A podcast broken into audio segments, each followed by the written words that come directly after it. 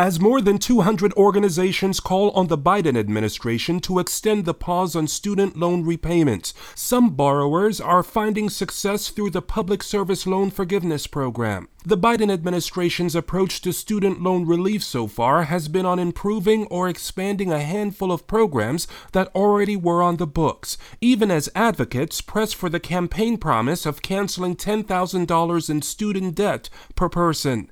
Susan Garcia is a professor of music at Miami Dade College who says she was able to see her loans forgiven in the modified program for educators, nurses, and public employees who give 10 years of service is $92,000 of payments that are being forgiven, have been forgiven. And for me, that is like incredible because I'm 58 years old. I'm headed toward retirement. I have a 17 year old son who's looking to go to college and trying to figure out how he's going to do that. Garcia is encouraging others to take advantage of the now streamlined program, which, according to the Education Department, already has forgiven $2 billion in debt.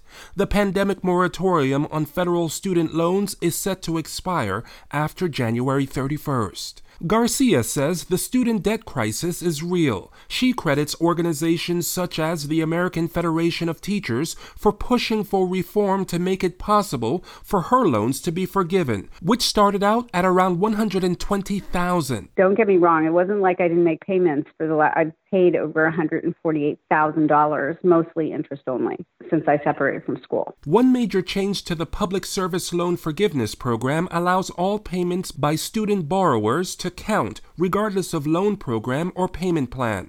That waiver runs through October of next year. However, a survey by the Student Debt Crisis Center found that 89% of fully employed student loan borrowers said they were not financially secure enough to resume loan payments on February 1st. This is Trimmel Gomes for Florida News Connection. Find our eight trust indicators to support transparency and accuracy at publicnewsservice.org.